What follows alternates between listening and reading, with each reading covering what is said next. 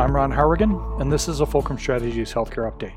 What we've learned from COVID 19. You know, I woke up this morning and I realized that we've been dealing with COVID 19 for about six months now. I closed the Fulcrum offices and sent my people to work from home on March 13th. It was almost six months ago. I started thinking about what we've learned about the virus and ourselves over the last six months. Looking back, I see many positive things and some negative ones. At the start of this pandemic, our healthcare delivery system was presented with a new virus that they had never seen. As patients started rolling into the hospitals and ICUs, our healthcare professionals were truly learning as they treated. The approaches to patient care and the treatments at their disposal during those early days are very different than what they do and have now.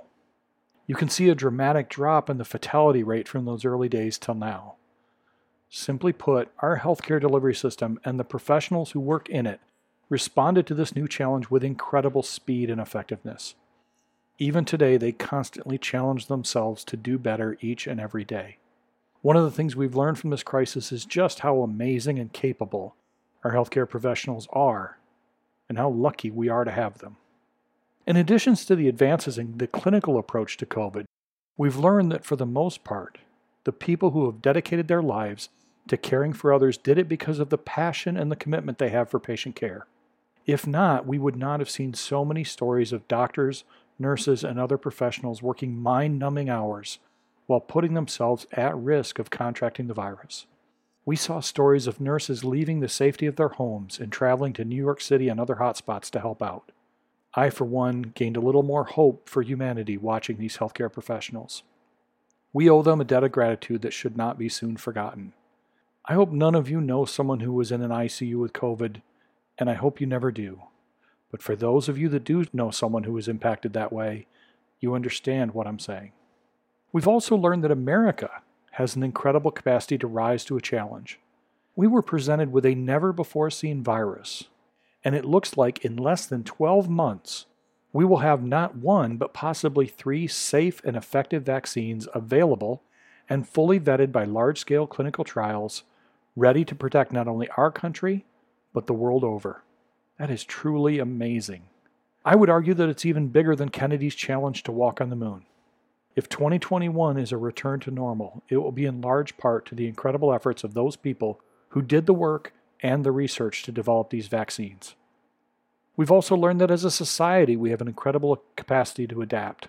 Our education system adapted to distance learnings. Businesses adapted to things like curbside pickup. Physicians adapted to telehealth. We adapted and made the best of a bad situation. Now, don't get me wrong. There are still way too many people who have been hurt by this crisis and too many small businesses that will never recover from this blow. I don't want anyone to think that I'm minimizing any of that. We've also learned some bad things about our society right now. Like any challenge, we've stumbled along the way. As long as we learn from these stumbles, we'll be okay. If we fail to learn from our mistakes, well, then we're going to be doomed to repeat them. At times, we've stumbled by not trusting the experts and believing the science. My son has a t shirt that says, Science. It's like magic, but real. We need to remember that and trust the science. We stumbled with hydroxychloroquine by rushing it to use before it was proven safe and effective. We eventually learned that it's neither. We stumble when we don't listen to the experts talk about mask wearing and social distancing.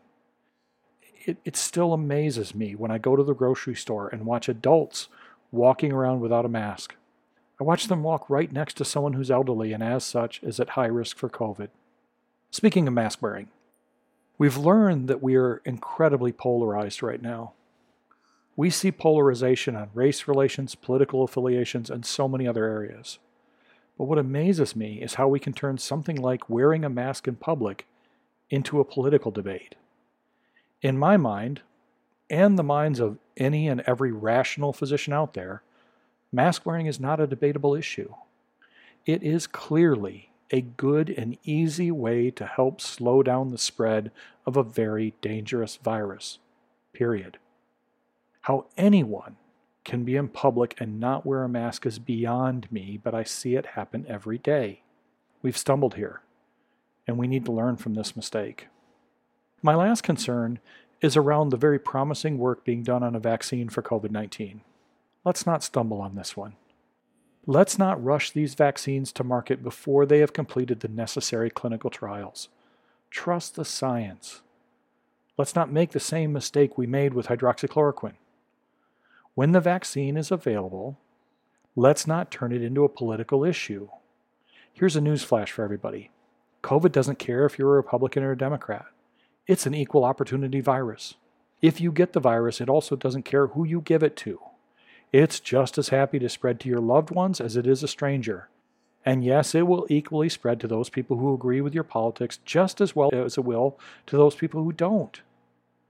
There's an overwhelming consensus from the scientists who have spent a lifetime in this field that our best chance for beating this virus is social distancing, mask wearing, good hygiene, and a safe and effective vaccine. No matter what anyone else says, sunlight, ingesting disinfectant, and toxic plant extracts are not going to do the trick. So, to that end, let's end on a positive note. If you're reading or listening to this and you're a frontline healthcare worker, thank you. Thank you very much. If you're an essential worker making sure that the rest of us can get our food and other essentials, thank you. If you're a teacher in this difficult time, thank you. If you're doing your part to help us all get through this, thank you. If you don't fall into one of those buckets and you can't even be bothered to wear a mask in public, then get with the program. Because if you aren't part of the solution, you're part of the problem. And this is a big problem. Thank you all. And as always, be safe and be well.